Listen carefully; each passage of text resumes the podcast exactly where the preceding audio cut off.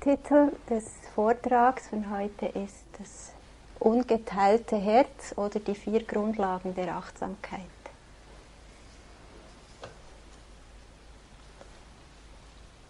Wenn wir in unser Herz, in unseren Geist oder in unsere Seele, wie immer wir das nennen wollen, schauen, so erfahren wir oft, wahrscheinlich mehr als nicht, ein geteiltes Herz. Ein Herz, das eben oft zerrissen ist, in zwei geteilt oder geviertelt oder geachtelt oder gehundertelt.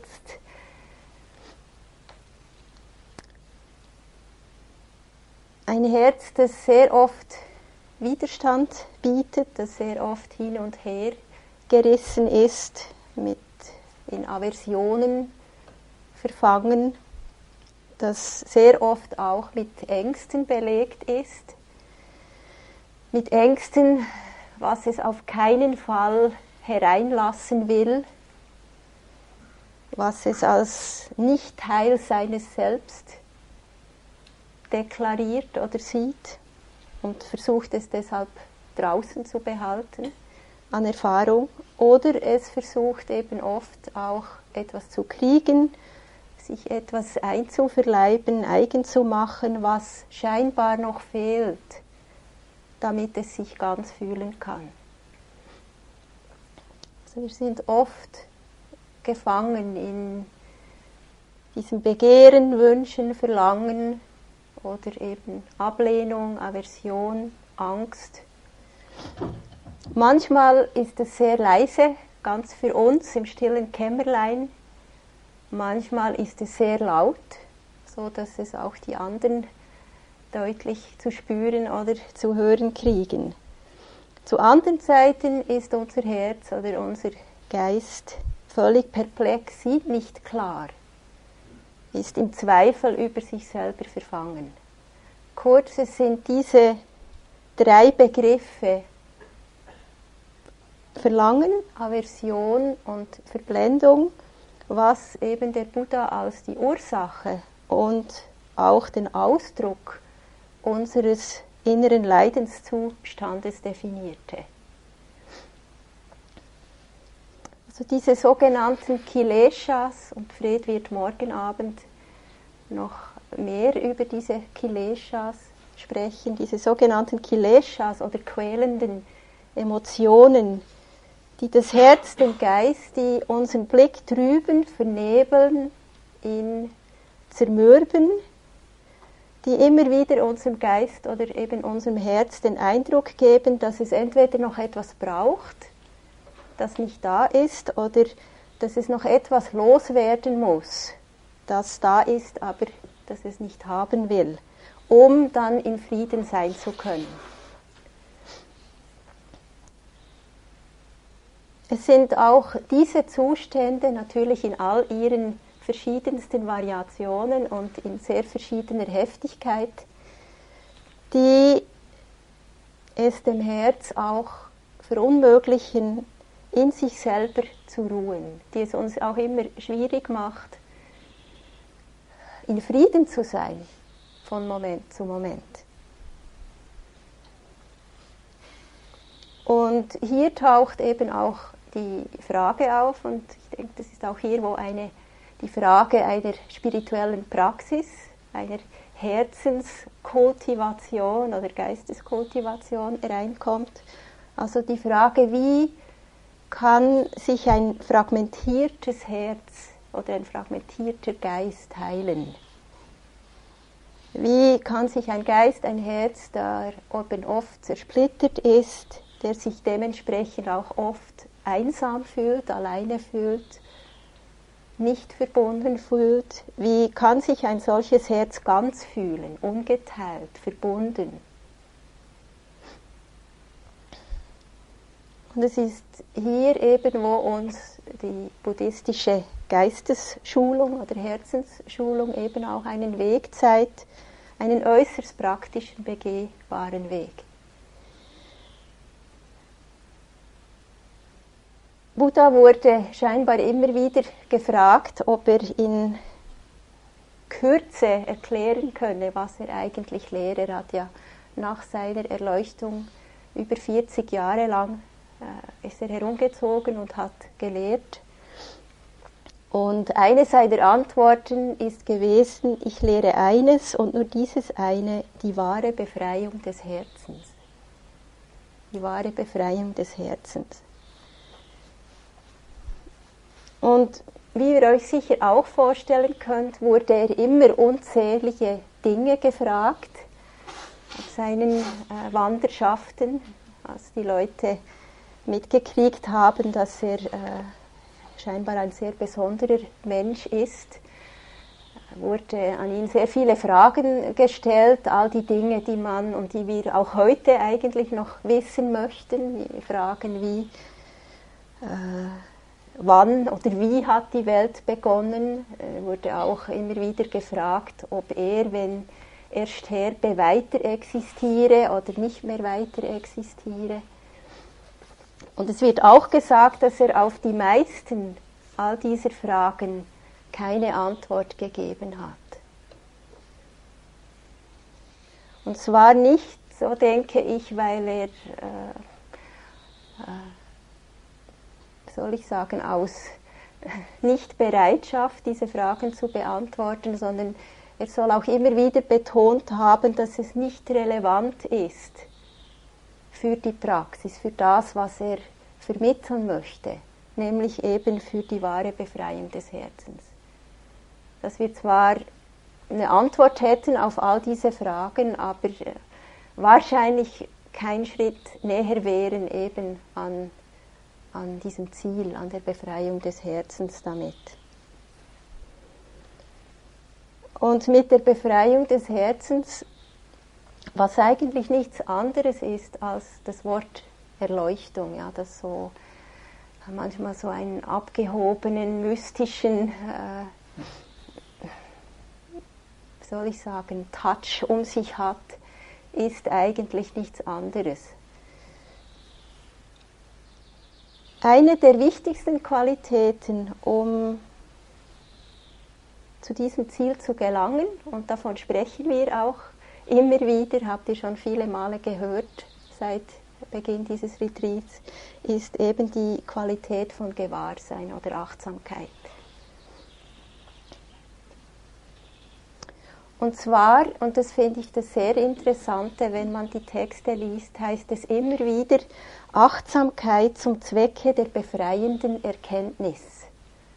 Und dieser zweite Teil, denke ich, ist ein sehr wichtiger Teil, der oft verloren geht. Also es ist, geht nicht einfach um Achtsamkeit per se, sondern sie ist nur sinnvoll, wenn sie eben dieser Befreiung dient. Sie ist nur ein Mittel zum Zweck und nicht in sich selber schon das, was, wir, äh, was hilfreich ist.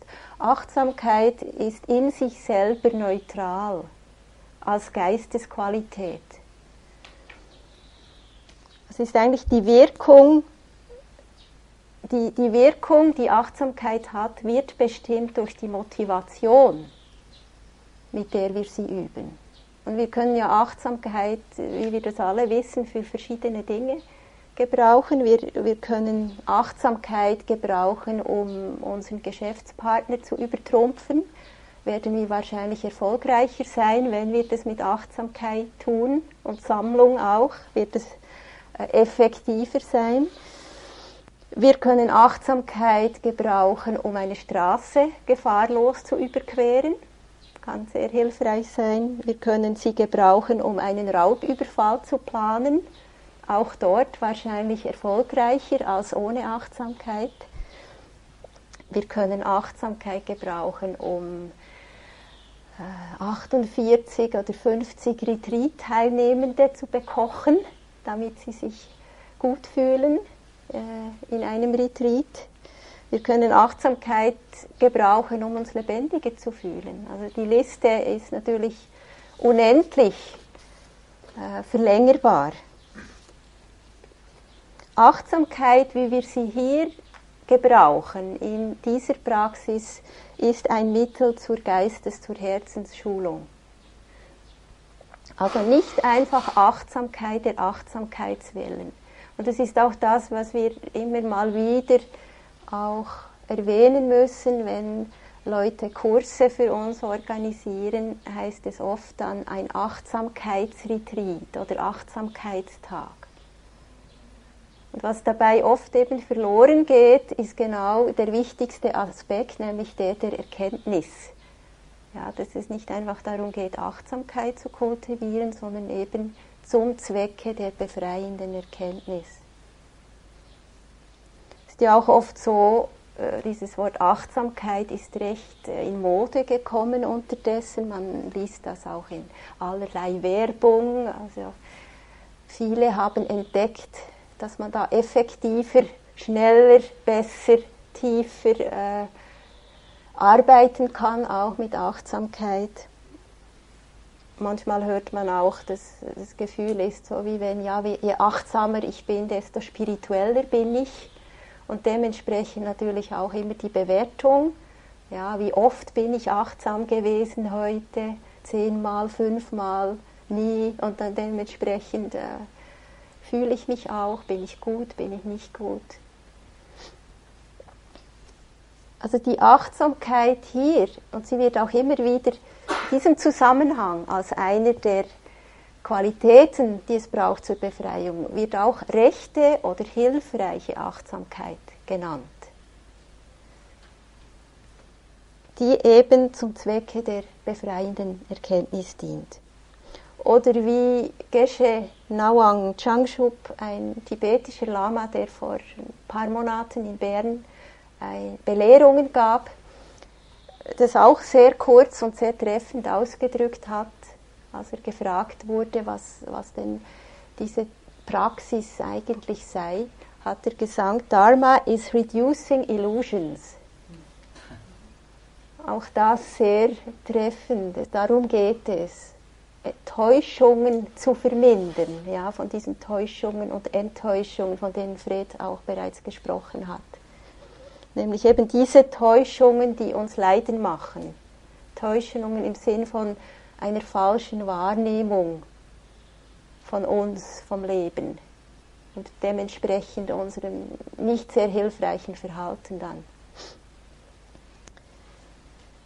Erkenntnis, wenn es dann hier heißt, eben soweit sie der Erkenntnis dient, was mit Erkenntnis gemeint ist, heißt ganz einfach immer wieder direkt erfahren, eben mal zum einen die Vergänglichkeit der Dinge, etwas, das wir natürlich alle wissen vom Kopf her. Es scheint nicht sehr effektiv zu sein, dieses Wissen, also braucht es scheinbar eine andere Art, mit diesem Wissen der äh, Vergänglichkeit immer wieder in Kontakt zu kommen. Immer wieder zu erfahren eben, und das ist auch der Sinn und Zweck äh, all dieser Mühsal, deren wir uns hier in einem Retreat, äh, in die wir uns begeben, auf eine sehr direkte Art und Weise zu erfahren, auch wie unbeständig eben daher alle Dinge sind, wie auch die Dinge, die zwar zweifellos angenehm sind oder äußerst angenehm sind, auch immer wieder vergehen und wie in dem Sinne auch diese Dinge uns nicht die letztendliche Befriedigung geben können.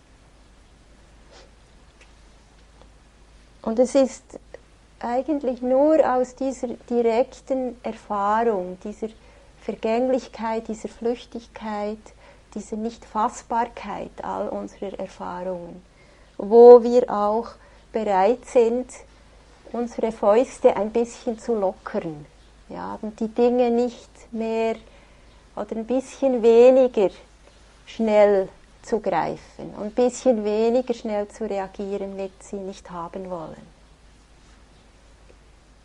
Und zwar nicht, weil wir sollten, also weil wir loslassen sollten oder weil wir, äh, sondern einfach, weil es keinen Sinn macht, weniger und weniger, weil wir merken immer wieder, ah ja, festhalten tut weh, ist schmerzhaft, lass ich sein oder mit Aversion reagieren ist schmerzhaft.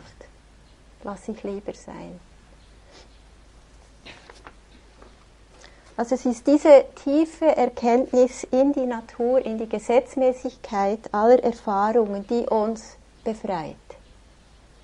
Befreit eben von dem, was uns immer wieder Leidenschaft, eben das Nichtverstehen, die Täuschungen und dadurch mit Verlangen und Aversion reagieren. Ich glaube, es ist ein wichtiger Aspekt, sich den immer wieder zu vergegenwärtigen, eben dieser Teil der Achtsamkeit zum Zwecke der befreienden Erkenntnis. Weil ich doch denke, dass es immer mal wieder verloren gehen kann, dieses letztendliche Ziel in all diesem Üben, das wir hier tun.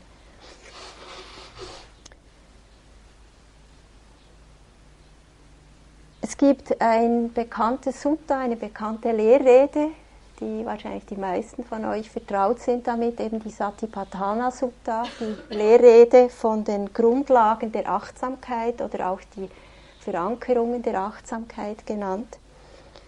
Und in dieser Lehrrede spricht der Buddha zum einen von der Qualität, der hilfreichen Qualität, welche die Achtsamkeit haben sollte, damit sie befreiend wirkt und zum anderen spricht er von vier Aspekten, wo es eben sinnvoll ist, die Achtsamkeit besonders zu kultivieren, hin, hinzuschauen.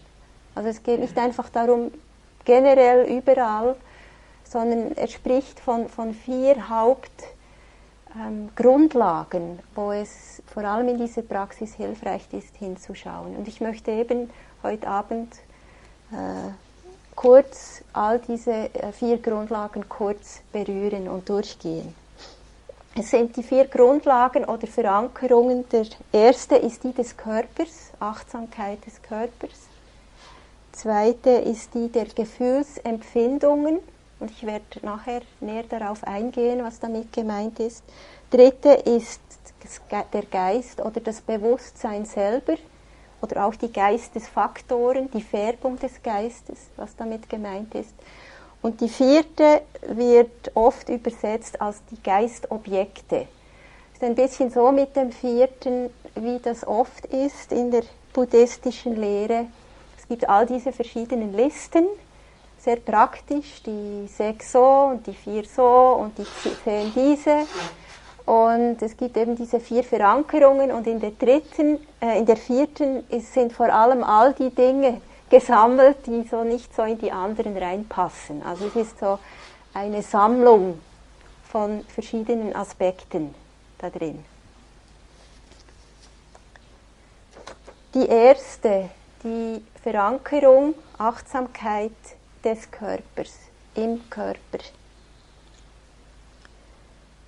Ich glaube, eine sehr, sehr wichtige Grundlage, äußerst wichtig, auch eine, die wir sehr gut üben können im Alltag auch, nicht nur innerhalb einer Retreatform.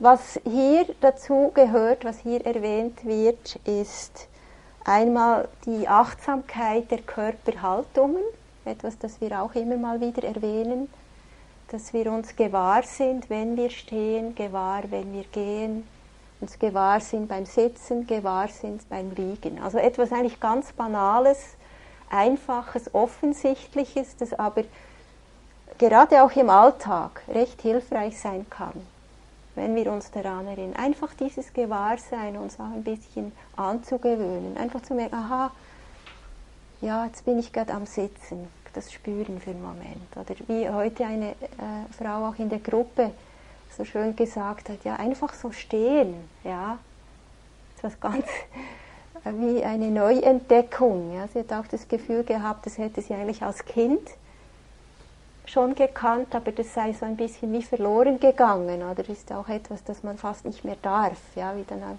so gleich die Mutter kommt und fragt, was machst du da? Und wenn man dann so sagt, ja, ich stehe einfach, ist das meistens nicht so beliebt. Ja. einfach so stehen. Hier gehört auch dazu die Bewegungen des Körpers wahrnehmen, uns dessen bewusst sein. Also, und da wird, das sind ganze Listen dann in diesem Sutta. Ja, der, es wird natürlich immer vom Mönch dort gesprochen, weil Buddha oft zu den Mönchen gesprochen hat. Wenn man sich nach vorne beugt, nach hinten beugt, äh, vorwärts geht, rückwärts geht, nach oben schaut, nach unten schaut, all diese ähm, Möglichkeiten, ja, wie sich der Körper fort, fortbewegt in Zeit und Raum, dort Gewahrsein hereinzubringen, uns dort zu verankern. Atemgewahrsein gehört hier auch dazu. Gewahrsein, ob der Atem kurz ist, ob er lang ist, ob er tief ist, ob er oberflächlich ist, ob er rau ist, ob er glatt ist. All die Möglichkeiten. Gerade mit dem Gewahrsein des Atems, ich glaube, wir haben es ja immer wieder betont, dass es nicht eine Atemübung ist. Also es geht nicht darum, den richtigen Atem hinzukriegen, den tiefen, entspannten, sondern es ist auch eine Gewahrseinsübung. Und was schon alleine mit dieser Gewahrseinübung des Atems passiert, das sind nämlich sehr viele, sehr hilfreiche Dinge. Zum einen ist es eine Möglichkeit, um eben unseren Geist zu sammeln. Eines der vielen anderen Objekte, die wir auch dazu benutzen können, ist hilfreich, weil er immer zur Verfügung steht, wo immer wir sind. Eine Möglichkeit, Ruhe zu kultivieren. Es ist eine Möglichkeit, unseren Geist und Körper als eine Einheit zu erfahren, dass wir auch immer wieder in Momenten erfahren können, ja, wenn da keine Trennung ist in gewissen Momenten. Es ist auch eine Möglichkeit, eben immer wieder Berührung, Kontakt zu machen mit dem gegenwärtigen Augenblick eigentlich den einzigen, den wir sowieso immer nur haben in unserem Leben, den Moment, der jetzt gerade ist. Und in jedem Moment, in dem wir, oder in dem dieses Gewahrsein beim Atem weilt, und manchmal sind diese Momente ein bisschen länger, manchmal sind sie auch nur sehr kurz, aber wir haben alle diese Momente, werden wir auch nicht so beherrscht von eben all diesen sogenannten Kileshas oder quälenden Emotionen. Auch wenn die Momente nur sehr kurz sind, weil wenn wir voll und ganz beim Atem sind, ist gar kein Raum da. Ja, dann sind wir für diesen Moment schon mal nicht am irgendwo jemandem alle Schande sagen oder uns zu verurteilen oder äh, all die anderen Möglichkeiten. Also dass wir auch diese kleinen Momente, die wir immer wieder haben, auch nicht unterschätzen, was die für eine Wirkung haben.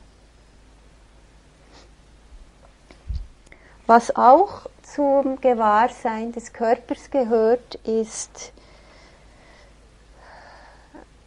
erstmal das Kontemplieren, wenn wir ein bisschen tiefer sehen können, unmittelbarer sehen können in der Meditation, auch auf eine direkte Art und Weise wahrzunehmen, dass der Körper eben aus diesen vier Elementen zusammengesetzt ist. Das Erdelement, das Feuerelement, das Wasserelement und Luftelement. Also dass eigentlich nichts anderes da ist. Das ist das, was der Körper ausmacht, dieses Spiel, dieser Tanz des Körpers und das auch ja im Moment des Todes diese Elemente quasi wieder zu sich nicht zu sich zurückkehren, weil sie sind immer bei sich, aber sich wieder wie auflösen. Ja, die kommen wie zusammen im Moment des, der Geburt und im Moment des Todes kehren die einfach wieder das Feuerelement zum Feuer und die Erde zur Erde und Luft zur Luft und Wasser zu Wasser. Was ich denke, was hilfreich sein kann, das ein bisschen so, vielleicht ist das manchmal ein bisschen abstrakt, manchmal kann man das sehr direkt auch wahrnehmen, ja. Äh, diese, diese Elemente oder ein Gespür dafür bekommen, wie das wirkt. Das Feuerelement oder das Wasserelement kann auch helfen, uns nicht so sehr äh, zu identifizieren damit. Ja, wenn wir es einfach sehen, ah ja, das ist einfach Zum Beispiel, wenn wir weinen, ja, ah ja, es ist einfach das Wasserelement, das da im Moment gerade im Vordergrund ist, ja. Oder wenn Zorn da ist, können wir das, das äh, Hitze, ja, Feuer sehr stark. Wenn wir es auf der Ebene wahrnehmen können, ist, kann es schon ein bisschen diese Identifikation von gleichem als mein Ding nehmen, kann ein bisschen auch gelockert werden. Es gibt dann noch ganze andere äh, Gewahrseinsübungen mit dem Körper, die möchte ich euch hier ersparen, über all die Unreinheiten des Körpers. Da gibt es auch äh, viele Meditationsformen.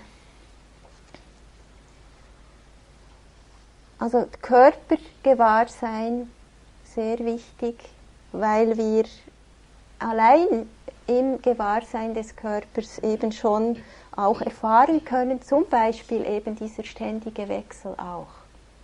Ja. Wir können erfahren, dass das auch gerade auch mit Körperempfindungen, wie das ständig wechselt oder mit Schmerz, wenn wir etwas, das vielleicht an der Oberfläche betrachtet aussieht wie mein Knieschmerz, wenn wir tiefer äh, schauen, länger dabei bleiben mit diesem nicht wertenden Gewahrsein, dann können wir auch erfahren, dass da nicht mein Knieschmerz ist, sondern dass da einfach Erfahrungen sind, ja, zum Teil angenehme, zum Teil unangenehme, Druck, Kälte, Hitze, äh, Stechen, Pochen, all diese möglichen Erfahrungen.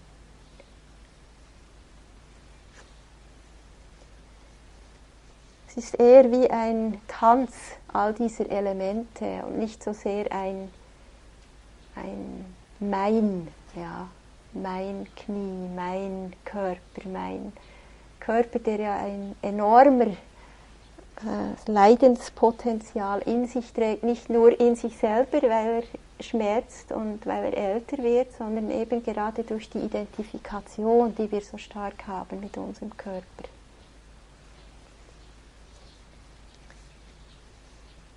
Die zweite Verankerung, Grundlage der Achtsamkeit, ist eben die der Gefühlsempfindungen oder Vedanas genannt oder Gefühlstönungen, vielleicht ein hilfreicheres Wort. Damit ist die ganze Palette gemeint von Gefühlstönungen, die mit jeder Erfahrung einherkommt, deren wir uns nicht entziehen können, ganz egal, ob wir erleuchtet sind oder nicht erleuchtet. Einfach dadurch, dass wir geboren sind, dass wir einen Körper haben, Bewusstsein da ist, Kontakt entsteht, kommt mit jeder Erfahrung auch eine Gefühlstönung. Und zwar dieses ganze Spektrum eben von ekstatisch, angenehm, wunderbar äh, zu äußerst unangenehm, höllisch, äh, wehtuend. Und all die Schattierungen dazwischen und großer Teil sehr neutral eher auch. Wichtig einer der wichtigsten Punkte eigentlich dem Gewahrsein dieser Gefühlstönungen ist es, weil genau dort unsere Reaktionen reinkommen. Also all unser Reagieren mit festhalten wollen, hinkriegen wollen, weghaben wollen, was immer da ist, sei das im Körper oder an Gedanken oder an Gefühlen, ist immer ein Reagieren auf diese Gefühlstönung. Ja, und zwar, und das ist natürlich offensichtlich, wenn es angenehm ist, möchten wir mehr davon. Haben wir das Gefühl, das ist richtig, so sollte es sein. Wenn es unangenehm ist, wollen wir es loswerden. Ähm, haben wir das Gefühl, etwas ist falsch mit mir, mit dem Leben. Und es ist ganz natürlich, ja, wir reagieren alle so und gleichzeitig ist es äh, die Quelle des Leidens eben, genau an dieser Stelle. Und es ist genau auch an dieser Stelle, wo wir auch die Möglichkeit haben, lernen, anders damit umzugehen. Ich finde es auch hilfreich, manchmal sich eine Zeit zu nehmen, sei das jetzt hier am Retreat oder im Alltag, vielleicht eine Stunde oder ein halber Tag oder ein ganzer Tag. Und wenn ihr Lust habt, könnt ihr das auch tun. Und all meine Erfahrungen nur in Bezug auf diese Gefühlstönungen anzuschauen. Also manchmal vergessen wir es natürlich wieder, aber sich immer wieder daran erinnern zu schauen, was ist im Moment die Gefühlstönung? Ist sehr aufschlussreich. Ja. Erstens mal sehen wir, wie das ständig wechselt. Ja, eben diese ganze Palette, dass die Dinge oft viel weniger lange dauern, als wir, als wir das meinen. Ja, wenn wir sagen am Abend, also heute war so ein schlimmer Tag, es war ein schrecklicher Tag. Wenn wir mehr Gewahrsein, öfters das Gewahrsein in unseren Tag bringen, merken wir, dass es eigentlich nicht einen schlimmen Tag gibt, sondern dass da vielleicht irgendein Erlebnis war, das äh, schwierig war und wir das dann oft mit uns herumtragen und gar nicht merken, dass es immer mal wieder äh, andere Momente gab oder dann waren wir gerade mit äh, irgendeinem Gespräch und das war sehr angenehm und dann kam uns das wieder in den Sinn und das war wieder sehr unangenehm und das war, war es eigentlich ganz eine Weile eher neutral, als wir da irgendwo in der Bahn saßen und dann kam uns das wieder in den Sinn und dann war es wieder unangenehm. Also sehr aufschlussreich dieses Gewahrsein der Gefühls Tönungen und gleichzeitig natürlich auch mitzukriegen, wie wir reagieren, ja, wie, wie schnell wir sind mit kein bisschen unangenehm sollte es sein. Kein bisschen. Also ich finde das immer so irr. Ja, es ist nicht nur, dass ich nicht wahnsinnig starke Schmerzen nicht haben möchte, sondern sobald es ein bisschen kühl wird oder sobald es ein bisschen heiß wird oder was gerade vorher gerade so richtig war, sofort, ah, wie kann ich es wegbringen, wo ändern, ist irre. Ja. Wichtig ist natürlich auch hier, dass wir uns nicht verurteilen, wenn wir das sehen, wie wir reagieren, ja, wie wir mit Verlangen reagieren, wie wir mit Aversion reagieren, sondern es geht ums Lernen, ja, ums Sehen, ah ja, so ist das, ja, so ist es, wenn ich das festhalte tut saumäßig weh, ja, wenn ich das. Und manchmal halten wir es halt stundenlang fest und bleiben dabei und merken es und lernen, lernen das kennen, wie das ist, etwas festzuhalten. Und dann sind wir auch dabei und merken, wenn wir es nicht so ergreifen, wie sich das anfühlt. Ja, die Erleichterung auch, die Freiheit, die Offenheit, die dann da ist.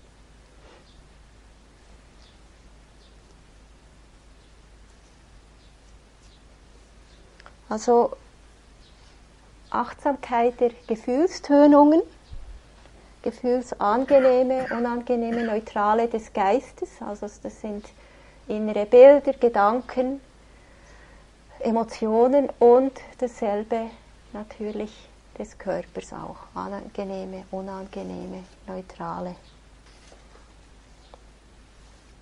Es ist auch hier, wo wir eben Gleichmut und Gelassenheit kultivieren können, genau an dieser Stelle.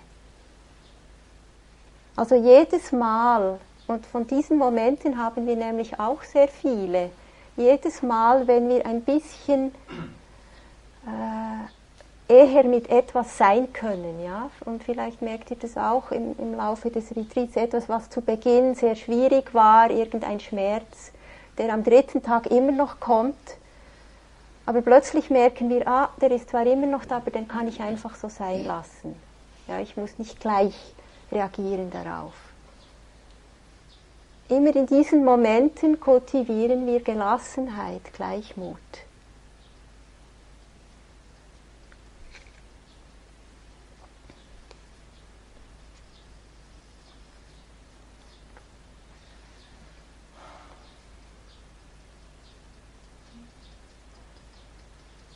Es ist auch ein großer Teil dieser Praxis, könnte man definieren, ein Lernen, die Dinge sein zu lassen. Was natürlich nicht heißt, dass wir dann im Äußeren nicht äh, im Alltag und in unserem Leben äh, auch reagieren und Meinungen haben, aber ich meine jetzt die, unsere innere spirituelle Praxis, ja, ist es ein, ein Lernen, mit mehr und mehr Dingen sein zu können, also sie sein zu lassen ist eigentlich gar nicht so sehr ein, ein Loslassen, ja, sondern es ist eher ein Seinlassen, sie nicht immer so schnell gleich ergreifen zu wollen, festhalten zu wollen und sie nicht so schnell immer gleich loswerden zu wollen, sondern sie einfach mal sein lassen und schauen, wie ist das, was, was passiert da, ist es so schlimm, wie ich denke, ja, oder ist vielleicht ganz anders. Es gibt ein Gedicht von Kabir, ist ein indischer Dichter aus dem 15. Jahrhundert, wo er spricht in seinem Gedicht, dass eben eigentlich dieser Friede, diese Freiheit immer schon viel näher ist, als wir uns ausdenken können. Suchst du mich? Ich sitze neben dir. Meine Schulter lehnt sich an deine. Du wirst mich nicht in Stupas finden, nicht in indischen Gebetsräumen, auch nicht in Synagogen oder Kathedralen. Weder in Messen noch in Beinen um deinen Nacken geschlungen und auch nicht darin, nur Gemüse zu essen. Wenn du mich wirklich suchst, wirst du mich augenblicklich sehen.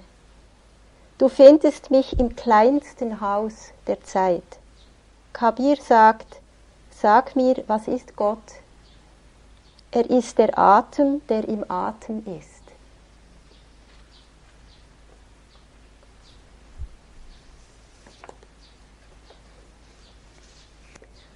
Also Verankerung im Körper, Verankerung in den Gefühlsempfindungen, Gefühlstönungen jeder Erfahrung.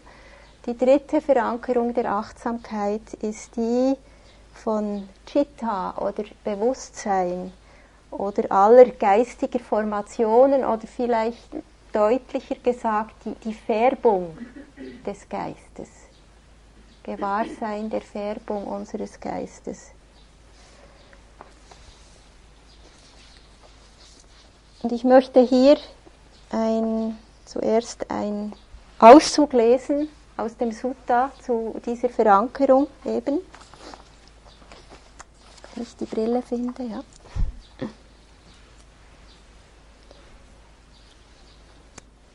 Wie bleibt ein Übender, eine Übende in der Betrachtung des Geistes im Geist verankert? Wenn der Geist voller Begehren ist, ist sich der Übende bewusst, mein Geist ist voller Begehren. Wenn sein Geist frei von Begehren ist, ist sich der Übende bewusst, mein Geist ist frei von Begehren. Wenn sein Geist hasserfüllt ist, ist er sich bewusst, mein Geist ist hasserfüllt. Wenn sein Geist frei von Hass ist, ist er sich bewusst, mein Geist frei von Hass. Wenn sich sein Geist in einem Zustand des Nichtwissens befindet, ist er sich bewusst, mein Geist befindet sich in einem Zustand des Nichtwissens. Wenn sein Geist sich in einem Zustand des Wissens befindet, ist er sich bewusst, dass Wissen da ist. Wenn sein Geist angespannt ist, ist er sich bewusst, mein Geist ist angespannt. Wenn er nicht angespannt ist, ist er sich bewusst, mein Geist ist nicht angespannt. Und so geht es weiter. Ganz viele äh, mögliche äh, Erfahrungen werden aufgezählt, was ich sehr interessant finde. Und es zieht sich eigentlich durch die ganze Lehrrede durch hier. Ist, äh, dass es zum Beispiel nicht heißt, wenn sein Geist gesammelt ist, ist er sich bewusst, wie gut er ist und wie er diesen Zustand weiter behalten kann. Ja. Oder es heißt auch nicht, äh, wenn er sich bewusst ist, dass sein Geist nicht gesammelt ist, äh, dass er sofort schaut, wie kann ich die Sammlung wieder hinkriegen. Ja. Und das, das finde ich sehr interessant, wenn man diese ganze Lehrrede eben liest, immer wieder, dass es einem ziemlich schnell klar wird, dass es einfach darum geht, zu sehen, wie es ist. Immer wieder, aha, jetzt ist es so, aha, jetzt ist es so, aha, jetzt ist es gerade unangenehm, aha, jetzt ist es wahnsinnig angenehm. Ja. Immer, immer wieder diese, es ist überhaupt kein Bewerten darin. Ja. Es geht nicht darum, etwas loswerden zu müssen, damit wir es dann haben und hinkriegen.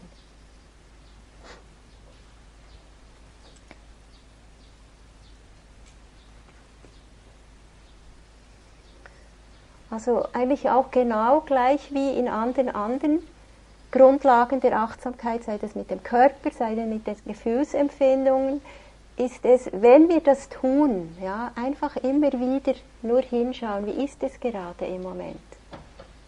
Oder ist es angenehm, jetzt ist es unangenehm, jetzt ist das, jetzt ist Sammlung da, jetzt ist Zerstreutheit da, jetzt ist Wut da, jetzt ist Mitgefühl da.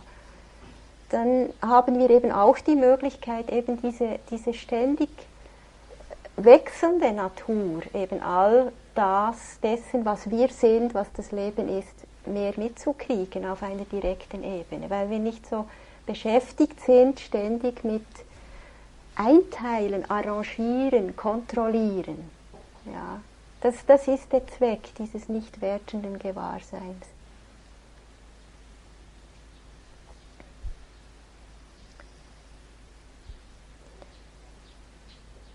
Was es uns auch sagt, eigentlich aus, oder was wir aus dieser Lehrrede nehmen können, ist, dass es vom Standpunkt, von der Perspektive der, äh, der Achtsamkeit, der hilfreichen Achtsamkeit her eben völlig irrelevant ist, was unsere Erfahrung ist.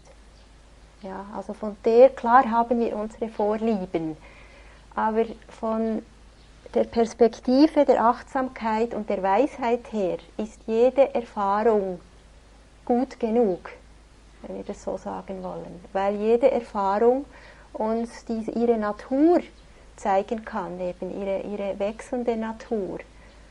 Und weil wir auch in, in jeder Erfahrung quasi die Möglichkeit haben zu sehen, äh, dass da nicht jemand ist, den wir so wahnsinnig verteidigen müssen ständig ja, sondern dass da viel mehr Freiheit da ist.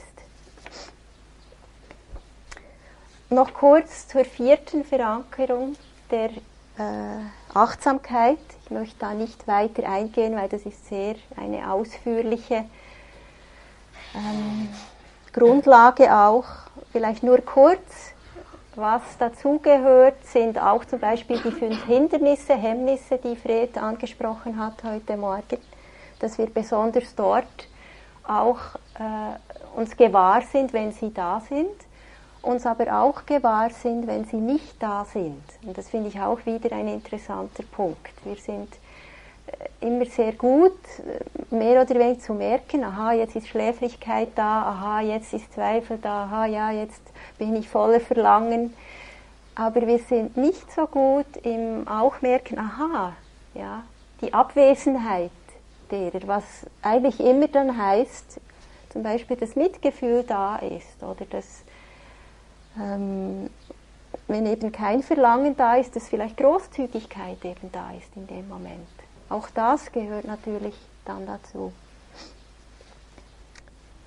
Auch die sieben Erleuchtungsfaktoren gehören in diese Gruppe. Hilfreich äh, dort speziell zu merken, äh, Wann sind sie da? Wann sind sie abwesend? Wie können wir sie weiter kultivieren? Und vieles mehr auch. Also diese vier Bereiche der Achtsamkeit, Körper, Gefühlsempfindungen, die äh, Tönung des Geistes auch oder Geistesinhalte und die Verankerung, die vierte wird auch Verankerung der Gegenstände der Lehre, Lehre mit H, also was uns vor allem unterstützt für unsere Praxis dort besonders achtsam zu sein.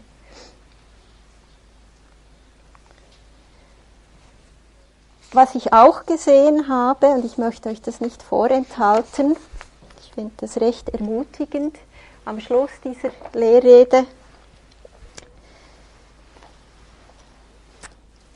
heißt es Bhikkhus, das wären die Mönche oder Übende jetzt in unserem Falle, wer die vier Verankerungen der Achtsamkeit sieben Jahre praktiziert, kann als Frucht seiner Bemühung die höchste Weisheit erlangen.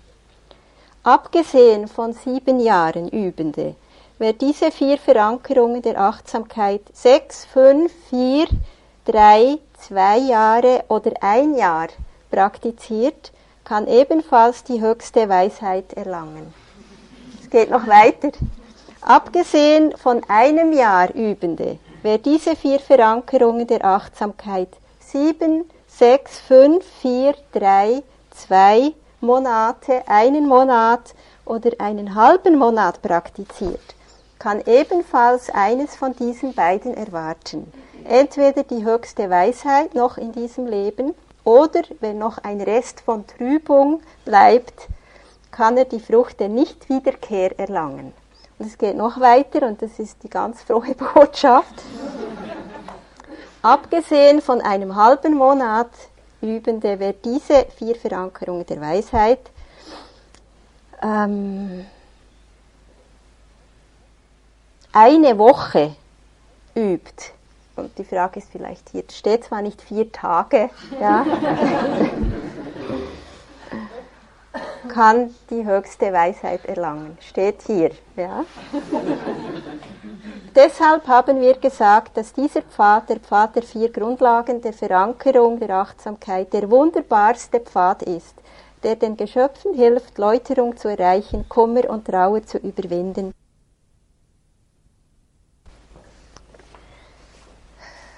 Soweit die vier Grundlagen der Achtsamkeit.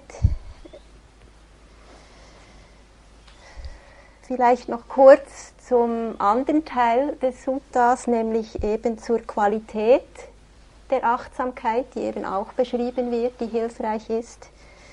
Nämlich, und da gibt es natürlich, das sind immer Übersetzungen aus Pali ins Englische, vom Englischen ins Deutsche.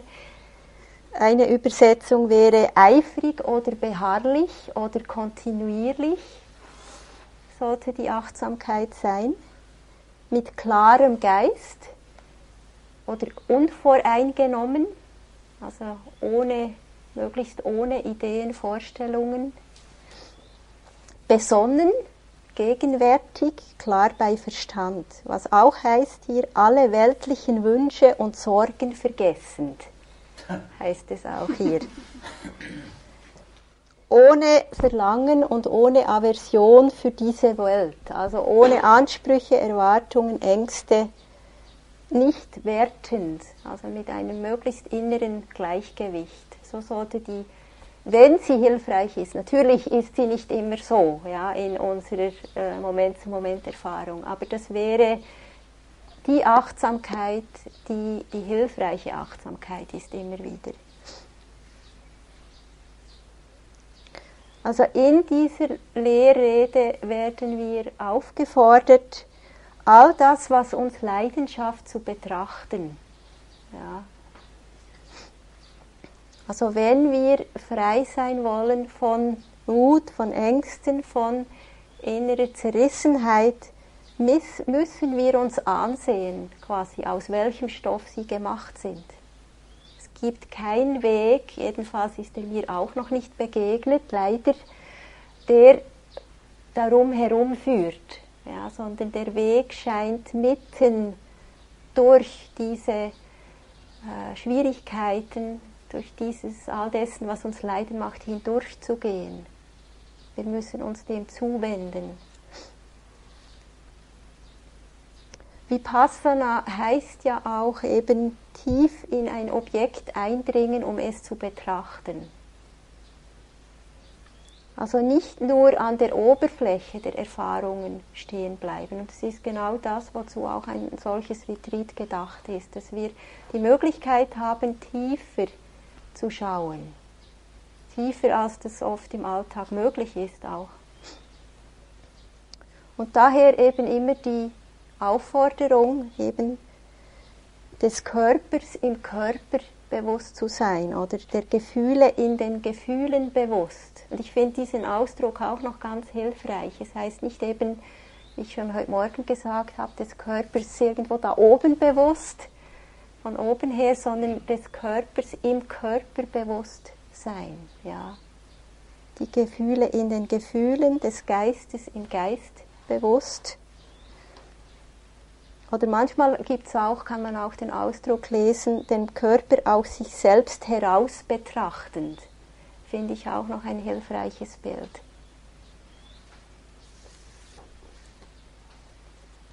Also Achtsamkeit Achtsamkeit erkennt, was im Körper, was im Geist geschieht und fährt fort, es mit, mit Licht zu erhellen. Ja, es macht den Kontakt und es, es hält den Kontakt möglichst lange. Und es ist durch eben dieses Licht der Achtsamkeit, des Gewahrseins, dass uns, äh, dass die Einsicht entsteht, dass uns die Natur des Lebens quasi, dass wir die sehen können in diesem Licht des Gewahrseins. Dass wir eben erkennen, dass wir nicht getrennt sind von all den Erfahrungen, die wir haben, sondern dass wir Teil sind davon und dass es in dem Sinne auch sehr wenig Sinn macht, die einen oder anderen Teile davon zu bekämpfen immer wieder. Ich möchte hier noch einen Text lesen von Etty Hillesum. Wahrscheinlich kennen es einige von euch. Es ist aus dem Buch Das denkende Herz. Die Etty Hillesum ist eine, äh, war eine holländische jüdische Frau, die äh, mit 30 Jahren in Auschwitz ermordet wurde. Es gibt ein sehr eindrückliches Buch von ihr, wo sie ihre Erfahrungen vorher äh, beschreibt. Sie schreibt da, in letzter Zeit kommt es immer häufiger bei mir vor, dass ich bis in meine kleinsten Verrichtungen und Empfindungen einen Anflug von Ewigkeit verspüre. Ich bin nicht die Einzige, die müde oder krank oder traurig oder ärgerlich ist, sondern ich teile das Los von Millionen anderer Menschen aus vielen Jahrhunderten. All das ist ein Teil des Lebens und trotzdem ist das Leben schön und sinnvoll noch in seiner Sinnlosigkeit. Wenn man nur allen Dingen einen Platz im Leben einräumt und das ganze Leben als Einheit in sich aufnimmt, so dass es dennoch zu einem geschlossenen Ganzen wird. Und sobald man Teile davon ausschließt und ablehnt, sobald man eigenmächtig und willkürlich dies eine vom Leben annimmt, jenes andere aber nicht, ja, dann wird es in der Tat sinnlos, weil es nun kein Ganzes mehr ist und alles willkürlich wird.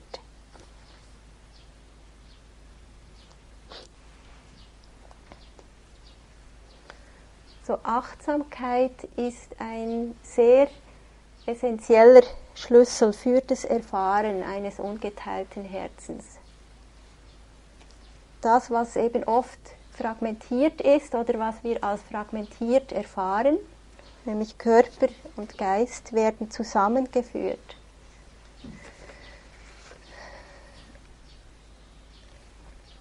Das Gute daran, an dieser Praxis überhaupt, denke ich, ist das, dass dass wir eben die Freiheit oder äh, das ungeteilte Herz eigentlich in, jeder, in jedem Moment, in jeder Erfahrung erleben können. Dass es nicht eine Erfahrung ist, die es uns dann ermöglichen wird, sondern dass eigentlich in jedem Augenblick, in dem statt Verblendung Klarheit da ist, statt Aversion Mitgefühl oder, oder Metta, statt Verlangen haben wollen, Großzügigkeit da ist, ist ein Augenblick der Freiheit, ist ein Augenblick des So-Seins, des sich verbunden fühlens, auch wenn diese Augenblicke manchmal sehr kurz erscheinen. Also die Wirkung, welche die Achtsamkeit hat in unserem Geist, in unserem Herz, ist, dass unser Geist, unser Herz statt träge eher beweglich wird auch, eher leicht wird, statt steif und oft mit Widerstand reagieren, wird er viel flexibler, geschmeidiger. Statt starr oder stur wird er wie bearbeitungsfähiger. Er dient, äh, soll ich dem sagen, er dient dem Zwecke besser, ja, eben diesem Zwecke der Befreiung. Wir können eher äh, nicht im Sinne von kontrollieren, was damit tun, was wir wollen, aber, aber er, er ist flexibler, geschmeidiger eben.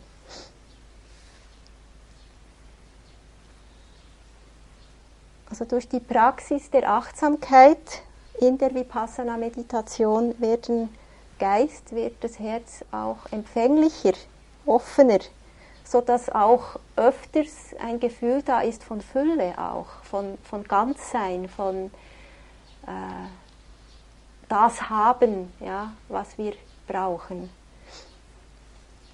Es wird irgendwie allumfassender auch dadurch. Und das Leben, unser Leben, auch weniger das Gefühl, dass es fragmentiert ist, sondern eher das Gefühl von Ganzheit mehr und mehr.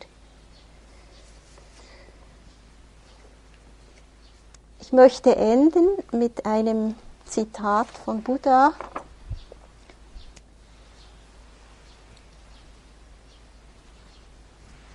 wo er noch einmal beschreibt, worum es ihm geht und anschließend mit einer Auswahl einer kurzen Liste von Synonymen für das Wort oder die Erfahrung von Nirvana, ja, von Friede. Das Unerschaffene will ich euch zeigen und den zum Unerschaffenen führenden Pfad. Was ist nun das Unerschaffene? Die Versiegung von Gier, die Versiegung von Hass, die Versiegung von Verblendung, das nennt man, ihr Praktizierenden, das Unerschaffene. Und hier jetzt eine Liste von Worten, die der Buddha gebraucht haben soll für dieses Unerschaffene, das sehr schwer ist, in Worte zu kleiden, immer mal wieder gebraucht hat. Das Unerschaffene, die Untreffbarkeit, die Wahrheit, das wirkliche Sein das Feine, das gar zu Schwersehende, das Unverweltliche, das Bleibende, das Unauflösliche, das Unsichtbare, das nicht abgesonderte, die Stille, das Todlose, das Unbedrängte, das Vorzügliche, das Haftlose, das andere Ufer, das Außerordentliche, das Wunschlose, das Glück, die Insel, die Geborgenheit, der Schutz, Zuflucht und der Friede.